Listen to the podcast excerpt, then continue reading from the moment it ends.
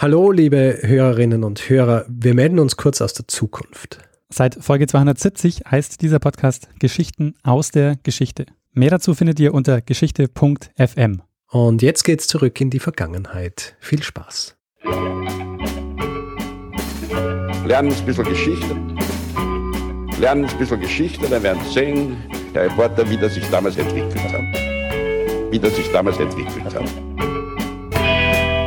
Hallo und herzlich willkommen bei Zeitsprung, Geschichten aus der Geschichte. Mein Name ist Richard. Und ich bin Daniel. Sagst du immer, ich bin Daniel oder mein Name ist? Mir kommt das jetzt gerade ganz falsch vor. Unterschiedlich, du hast es schon mal gesagt, dass es dir falsch vorkommt. Nein, was ich gesagt habe, was falsch klingt, ist, wenn man sagt, willkommen bei Zeitsprung, Geschichten aus der Geschichte oder willkommen zu Zeitsprung, Geschichten aus der Geschichte. Ah ja, naja, ich bin mir nicht ganz sicher. Ich glaube, ich sage schon immer, mein Name ist Daniel. Manchmal sage ich ja, ich bin Daniel. Jetzt hast du ich bin Daniel gesagt. Auf jeden Fall wissen jetzt alle, ich bin Richard und du bist Daniel. Und wir beide erzählen jede Woche eine Geschichte aus der Geschichte. Und letzte Woche habe ich eine Geschichte erzählt, Daniel. Über was habe ich denn letzte Woche gesprochen? Es ging um Irland und Roger Casement. Ganz genau. Ja, eine sehr, sehr spannende Geschichte und auch noch, war ja noch ein bisschen Kolonialgeschichte auch dabei. Oh, absolut, ja. Viel. Sehr faszinierende Persönlichkeit. Absolut. Tja, jetzt ist halt so, ihr letzte Woche, wer erzählt diese Woche? Bin wohl ich dran. Absolut. Also, take it away. Richard, diese Woche steige ich mal wieder mit einer Frage ein. Na, echt? Ja. Ich bilde mir ein, du hast schon mal gemalt, oder? So mit Leinwand und wirklich. Allerdings. Ja. Ich meine, du sitzt hier in meinem Wohnzimmer, ja? Und du solltest direkt auf dieses Bild schauen können. Es ist nett, das. Ja, dieses Bild ist aber nicht du gemacht, oder? Nein, das bin ich. Das bin zwar ich, das hat meine Freundin gemacht. Aber du hast auch schon eins gemacht. Ja. Wenn du den Kopf ein bisschen drehst, na, nicht so weit. Ja, hinter der Pflanze. Versteckt hinter der Pflanze, weil ich darf es nicht zu prominent aufhängen. Das ist dieses Bob Ross-artige Teil, ne? Richtig.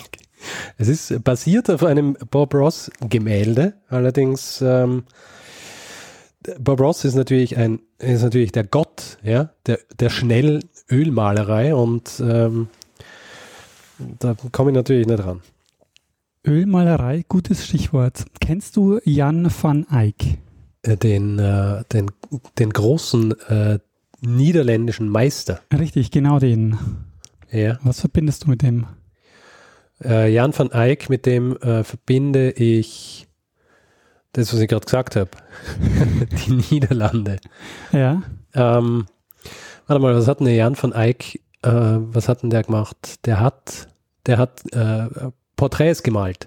Der hat Porträts gemalt, richtig, ja. Mhm. Ich hatte sogar gedacht, dass das Bild neben deinem Bob Ross-Bild könnte theoretisch sogar ein Van Eyck-Bild sein. Das ist Lukas Kranach, der Jüngere. Heute geht es um die Vorgeschichte zu einem Thema, das wir bereits in 2 Episoden angesprochen haben und ich dachte mir, ich recherchiere es jetzt mal nach. Wenn du dich erinnerst, haben wir in der Geschichte über die Kirche auf dem Dachboden in Amsterdam über das goldene Zeitalter in den Niederlanden gesprochen. John. Und ein Aspekt dabei war, dass die Malerei im 17. Jahrhundert so zu einer Blüte gekommen ist in den Niederlanden. Ja. Dass da also jährlich 70.000 Bilder auf den Markt gekommen sind, dass da sehr, sehr viele niederländische Maler unterwegs waren und es da einen gigantischen Kunstmarkt gab. Vor allem, und ich glaube, ich habe das auch erwähnt, als wir damals über dieses goldene Zeitalter gesprochen haben, haben Maler angefangen, nicht nur auf Kommission zu malen, sondern auch spekulativ quasi. Also ihre eigenen Werke, für die sie eigentlich noch keine Käufer gehabt haben, zu erstellen. Was ich sehr spannend finde, dass der Anfang war eigentlich. Also wenn die Blüte da ist, dann fangen die Leute an, sowas zu machen. Was haben Sie gemalt? Sie haben vor allen Dingen Gemälde und Staffeleibilder gemalt, vorwiegend in Öl. Mhm. Wir schauen uns heute die Vorgeschichte dazu an, wo es um die Erfindung des Gemäldes geht. Das Gemälde, so wie wir es heute verstehen, entsteht gleichzeitig in den Niederlanden und in Italien im 15. Jahrhundert, also in der Renaissance. Also Renaissance ist die europäische Kulturepoche, die den Umbruch von Mittelalter zur Neuzeit kennzeichnet, also 15. bis 16. Jahrhundert. Und du fragst dich vielleicht zu Recht, naja, aber Malerei ist ja deutlich älter. Also Malerei ist jetzt nichts, was in der Neuzeit erst erfunden wird. Es gibt auch im Mittelalter Malerei. Da setzt auch schon die Ölmalerei ein. Da gibt es Tafelbilder, Andachtsbilder. Da gibt es auch Porträts. Aber, so würde ich jetzt dann gleich erzählen, anders, komplett anders. Okay. Das betrifft die Künstler und ihr Selbstverständnis. Das betrifft die Auftraggeber. Das betrifft die Techniken. Das betrifft die Ästhetik, die Motive und nicht zuletzt das, was du jetzt gerade vorhin schon angesprochen hast, den Markt, der sich komplett ändert. All diese Dinge ändern sich hier und es entsteht das Gemälde. Ah. Und das Gemälde als eigenständige Gattung der Malerei. Und das entsteht in einem relativ kurzen Zeitraum, nämlich um 1430 und wurde, wie man das dann bezeichnet hat, so zum Spiegel der Welt. Wir werden uns jetzt nur auf den Norden konzentrieren. Italien lassen wir mal weg. Wesentlichen Anteil an dieser Entwicklung hatte eben genau dieser Jan van Eyck. Jan van Eyck gilt so als der Erfinder dieser Porträtmalerei und dieser Entwicklung. Der Begriff Gemälde, der ist nicht ganz definiert in dieser Form. Gemeint ist im Grunde genau das, was wir hier quasi sehen. Das ist Quatsch, weil die Leute es natürlich nicht sehen. Das, was du halt hier siehst. Genau, das, was ich hier sehe. Also klassische Porträts. Häufig wird das auch synonym verwendet als Staffeleibild oder als Tafelbild. In einem Nebensatz habe ich gerade gesagt, das Gemälde als Spiegel der Welt. Und damit ist schon eine wesentliche Interpretation des Gemäldes vorweggenommen, nämlich man interpretiert das Gemälde in dieser modernen Form als gerahmtes Fenster. Also der Rahmen ist irrsinnig wichtig und dieses Fenster, das hängst du dir sozusagen an die Wand und guckst damit in die Welt. Mhm. Und der Rahmen entspricht sozusagen dem Fensterrahmen und du sollst bei einem Porträt nicht die Person auf der Bildfläche wahrnehmen, sondern den Raum, den du durch das Fenster wahrnimmst und der durch das Fenster aufgemacht wird, erkennst du diese Person. Das ist sozusagen die Interpretation eines modernen Gemäldes in der Form. Mhm. Diese Interpretation als Fenster zur Welt, also findest du das plausibel? Du hast mir jetzt gerade recht schlüssig erklärt eigentlich. Schon? Sehr gut. Also ich finde es zumindest plausibel. Ein weiterer Aspekt ist, dass der Kunstmarkt entsteht. Die Künstler arbeiten vor allen Dingen vorher am Hof. Und jetzt kommt eine neue Kundschaft. Und zwar? Der Mittelstand. Genau, das Bürgertum. Yeah. Das Bürgertum, die Kaufleute. Und die verfolgen ganz andere Ziele mit dem Kauf der Bilder. Also jetzt geht es um einen privaten Gebrauch der Bilder. Die wollen diese Bilder haben und hängen die sich ins Wohnzimmer. Und Investitionen auch, oder? Genau. Yeah. Und das verändert die Ästhetik dieser Bilder. Die höfischen Bilder, die waren anders. Die sollten zur Repräsentation dienen. Da ging es darum, Zeichen der Macht herzustellen. Und das war bei diesen privaten Bildern anders. Und dieser Markt, der entsteht jetzt zu diesem Zeitpunkt. Und der verändert auch die Ästhetik, wie diese Bilder gemalt wurden. Denn so in der Kunstgeschichte spricht man davon, dass von dem höfischen Idealismus, der abgelöst wird vom Realismus. Und der Jan van Eyck ist dann ein gutes Beispiel dafür, denn seine Porträts sind wahnsinnig detailgetreu. Also der zeichnet wirklich jede Falte mit und beschönigt auch nichts. Das ist sozusagen wirklich ein Versuch, ein realistisches Dokument zu erschaffen. Und die höfische Welt hat eher versucht, Symbole zu schaffen. Und da ging es eben nicht darum, ein Dokument zu schaffen, sondern eher so die Macht zu repräsentieren, ein Stück weit. Mhm. Dieses neuzeitliche Gemälde, so wie es dann entsteht, boomt dann plötzlich. Also nachdem es, also 1430 ungefähr, das ist so der Zeitraum, wo die ersten Bilder so aufkommen über eben so Künstler wie den Jan van Eyck, dann gibt es einen gigantischen Siegeszug dieser Gemälde.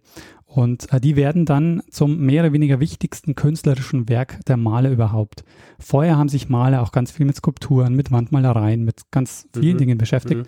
Und jetzt setzt sich mehr oder weniger diese Art von Gemälde durch und die Ölmalerei. Die wird so zum Standard des Künstlertums. Also wenn du dich als Künstler sozusagen durchsetzen willst, dann musst du musst lernen, mit Öl umzugehen. Genau. Ansonsten war es das. Genau. Was zeichnet jetzt also diesen höfischen Stil aus? Im höfischen Stil waren es eben vor allen Dingen Wandbilder, Skulpturen und Teppiche, auch Porträts, aber was ganz, ganz beliebt war bei den Herrschern, waren Bücher, illustrierte Bücher. Mhm.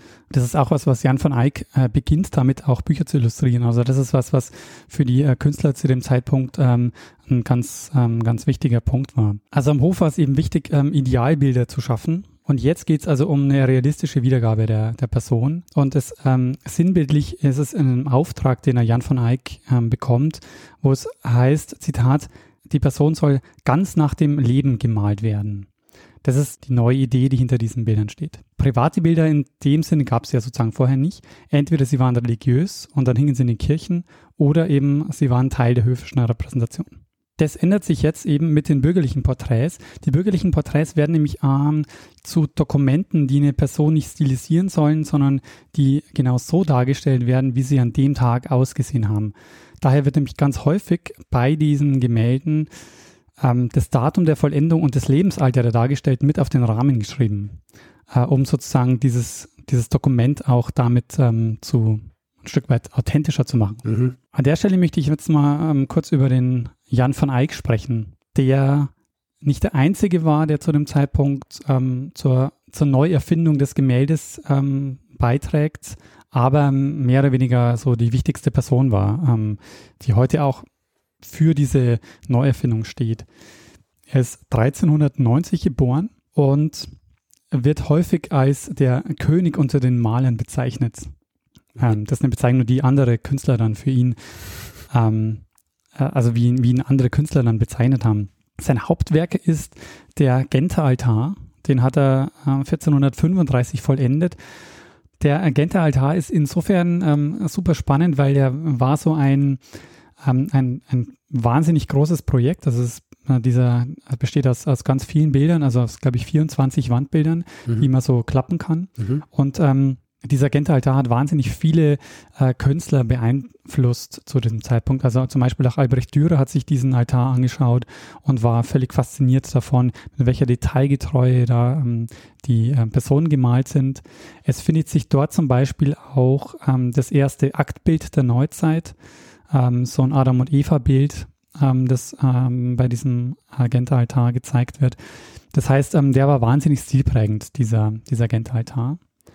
Und man sieht auch noch, er ist noch in der alten Welt, ne? Also er ist noch in der Kirche, aber er steht sozusagen künstlerisch in der Umsetzung schon für das Neue. Mhm. Das ist genau diese Rolle, die Jan van Eyck danach annimmt. Mhm. Er ist auch angestellt am Hof, aber er malt auch er hat auch sehr viele Aufträge von Bürgern, die er porträtiert.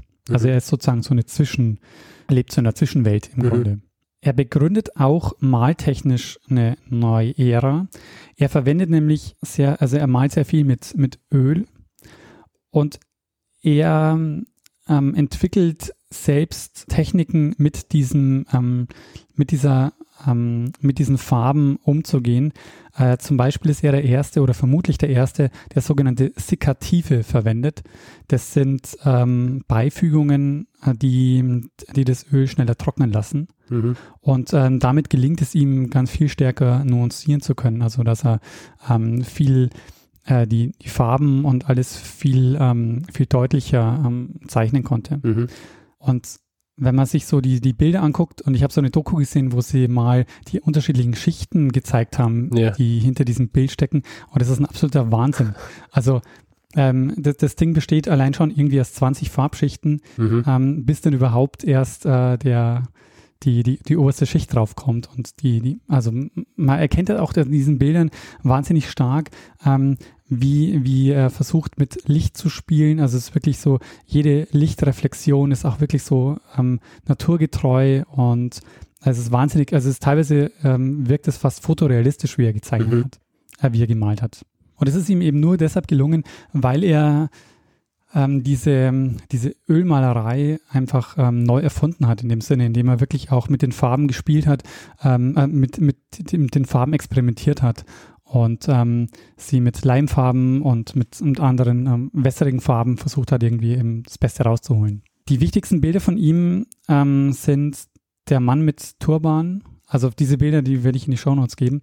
Der Mann mit Turban ist deshalb nämlich interessant, weil es ist vermutlich ein Selbstporträt. Man weiß es nicht so genau, aber man kann davon ausgehen, dass es ein Selbstporträt ist.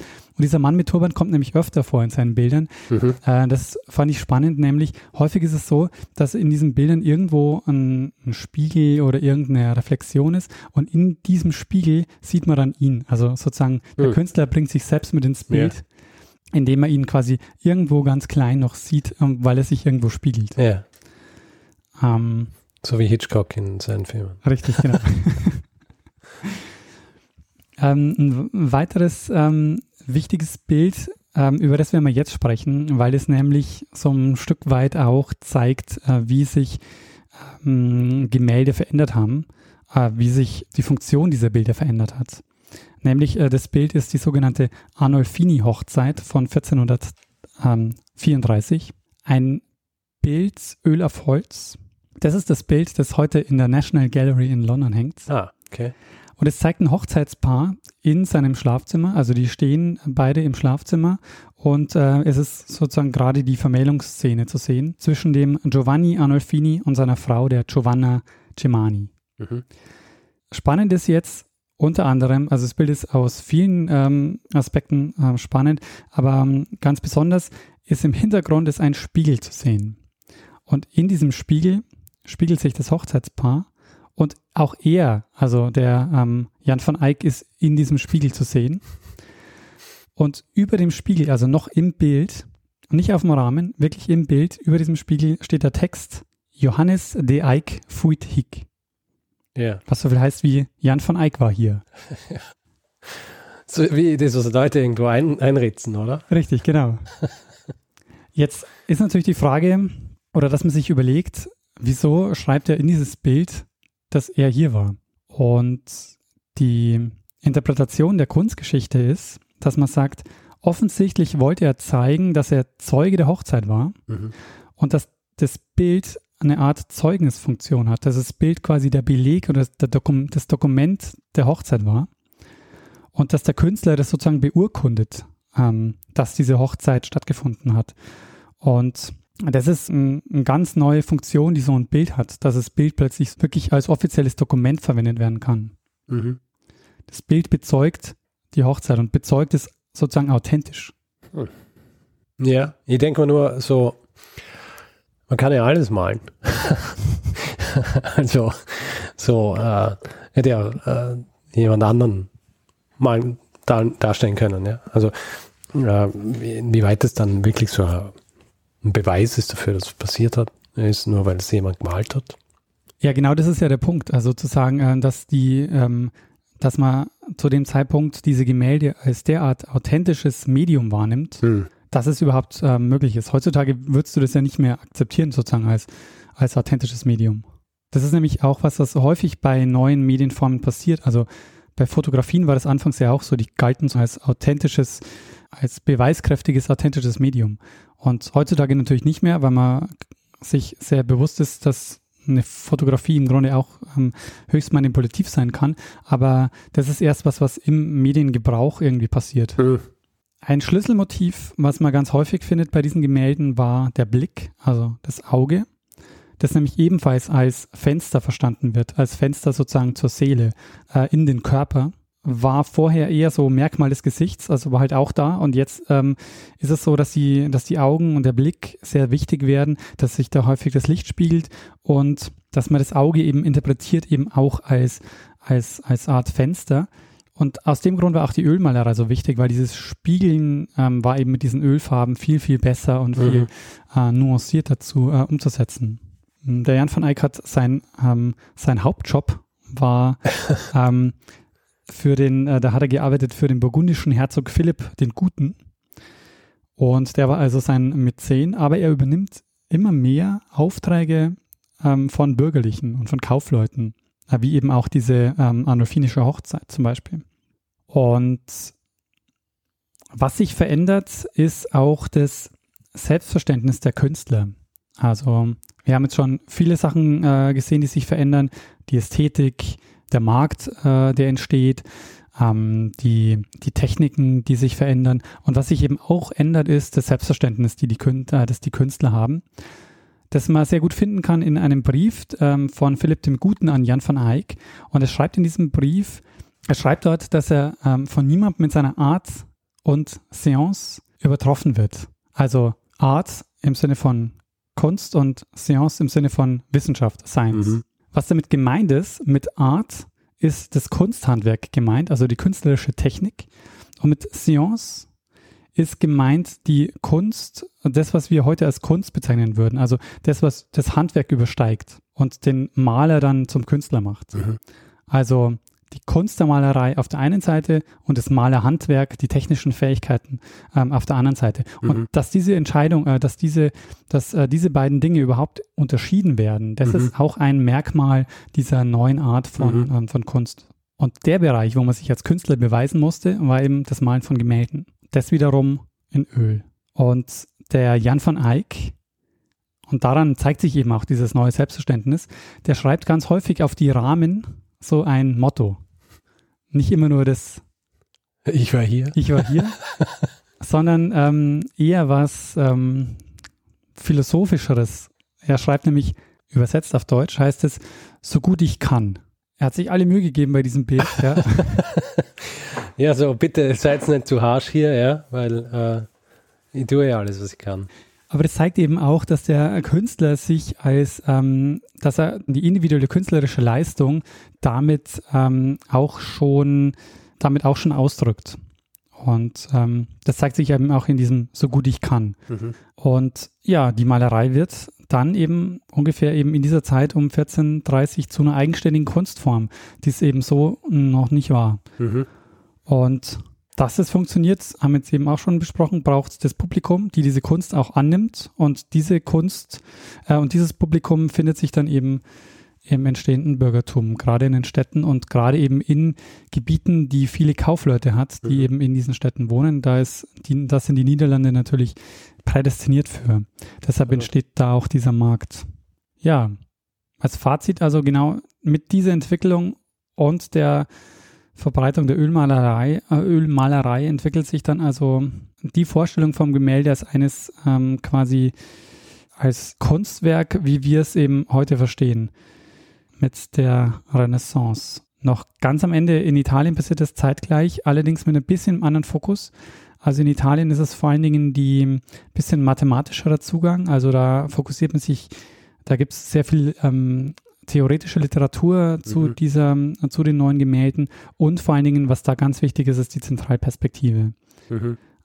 Also die haben sehr mathematischen Zugang zu dieser neuen Art von Malerei. Da kann man dann wahrscheinlich auch so Geschichten wie so der goldenen Schnitt und so weiter mit der Spirale und was weiß ich, damit es dann wie ein Renaissance-Gemälde ausschaut, wie wir es eigentlich kennen, so aus Italien. Genau, das sieht man in den Niederlanden wenig. Allerdings muss man sagen, war der Austausch sehr rege.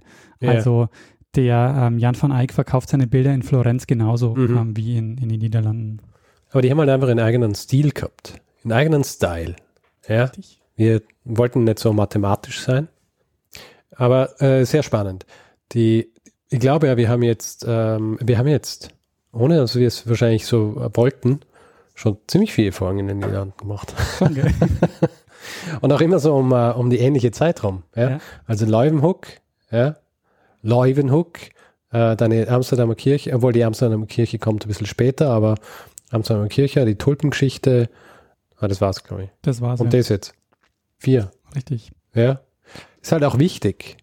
So wichtige Gegend. Eine wichtige Zeit auch. Das ist maßgeblich für, also eben ja nicht nur in der Kunst, sondern in allem. Ja, also die eben auch so in diesem Rausbeten dieses Bürgertums, ja. Ja, genau. Vorreiter, auch Rausbeten von quasi am Staat, ja, so wie wir ihn heute kennen. Das hat alles irgendwie dort den Ursprung oder zumindest Teile des Ursprungs und Beeinflussung und so weiter. Deswegen bin ich nicht verwundert, dass auch irgendwie so diese Strömungen, was jetzt irgendwie die Kunst angeht. Und meine Freundin wird auf jeden Fall zustimmen und sagen, dass die Niederländer mit ihren Gemälden und also diese alten Meister, die sind allen weit voraus. Also auch den Italienern. Einfach eben auch in dieser Art zu malen. Also dieses wirklich so, so naturalistische, wirklich so nah rangehen an die Person und auch nichts beschönigen und so weiter. Wenn du nachher mal um dieses Regal rumgehst, siehst du ungefähr 5 oder 6 unterschiedliche Bücher über niederländische Malerei. Deswegen vielleicht auch eines über Van Eyck. Sehr cool. Ja. Ja, also ich muss auch sagen, ich hatte wirklich keine Ahnung davon. Das ist auch der Grund, warum die Folge überhaupt entstehen konnte. Weil hätte ich Ahnung gehabt von dieser Kunst, dann hätte ich mich wahrscheinlich niemals drüber getraut über das Thema. Aber so, ich habe Bücher gelesen und wunderbar. Sehr gut. Funktioniert.